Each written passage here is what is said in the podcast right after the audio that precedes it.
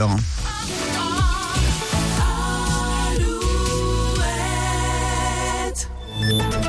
Alouette, les infos. présenté par Denis Lebars. Denis, bonjour. Bonjour Nico, bonjour Lola, bonjour à tous. Et vous avez bien dansé vous aussi d'ailleurs. Faut le dire, faut le dire, faut le dire. Vous avez dansé sur Maniac. Pas du tout. C'est la collecte des restos du cœur ce week-end. Ouais, des milliers de bénévoles des Restos du Cœur vous attendent à l'entrée des grandes surfaces aujourd'hui et demain et surtout à la sortie des grandes surfaces pour récupérer votre sachet. 80 000 bénévoles, c'est la journée du compliment aujourd'hui. Alors pensez à les complimenter. Et puis à moi, après les concerts de Bordeaux, le concert des Enfoirés ce soir à la télé sur TF1.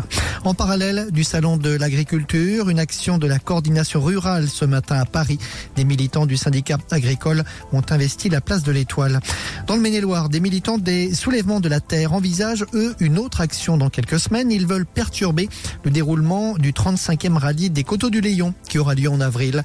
Pour les soulèvements de la terre, le sport automobile est en contradiction avec tous les efforts entrepris pour lutter contre le bouleversement climatique. Vladimir Poutine brandit à nouveau la menace nucléaire. Dans son discours à la nation, le chef du Kremlin a averti les Occidentaux. Une escalade en Ukraine, dit-il, serait une menace réelle de guerre nucléaire.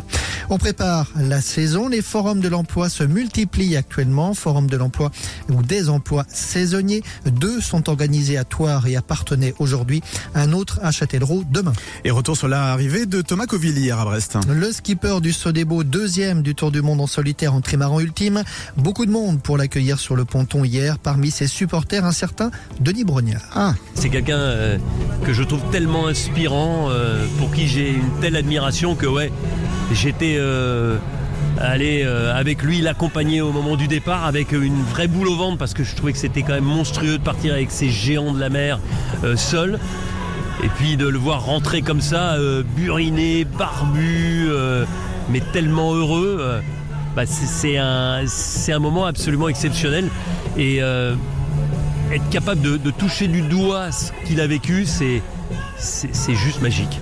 En foot, Monaco PSG ce soir en match d'ouverture de la Ligue 1 en national. Niort deuxième et Chaland, euh, Cholet dernier joue à domicile ce soir et puis le basket reprise des championnats de Pro B de Betclic Elite.